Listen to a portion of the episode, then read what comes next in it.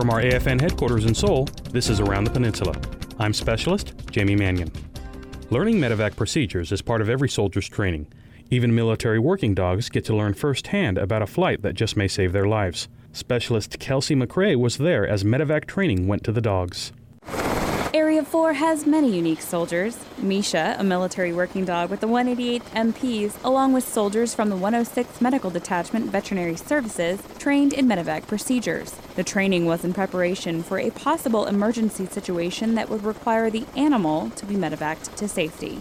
Flight medic Specialist James Donald taught the soldiers the aircraft capabilities and limitations during a medical evacuation of a military working dog. We did a Med one oh one class. It's a way to air-ground integration. That way uh, the ground units can get to familiarize themselves with the helicopter and what we do with dust-off and how to load and unload patients. Normally we load the patients up on litters and strap them down and go for the flight, but this time we had to figure out a way to secure the dog down without letting it just run all over the cabin.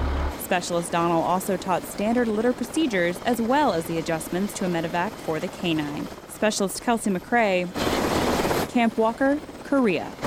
Springtime is right around the corner, and service members in Area four are looking to participate in fun recreational activities.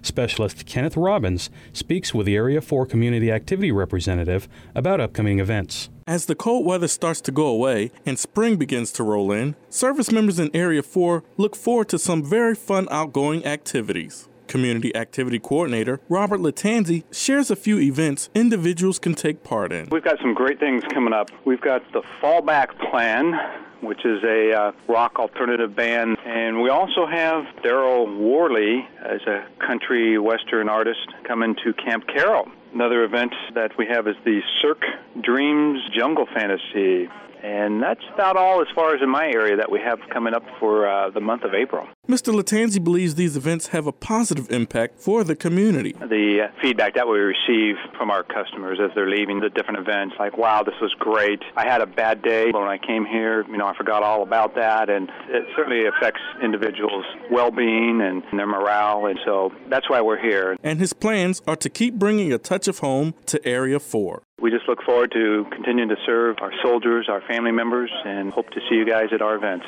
Specialist Kenny Robbins, Camp Walker, Korea. Contact the Camp Walker or Camp Carroll Community Activity Centers for more information about events in Area four. That's it for this edition of Around the Peninsula. For more information about what's going on around Korea, tune in to A F N The Eagle or Thunder A M, or log on to a f n korea dot net. From Seoul, I'm Specialist Jamie Mannion.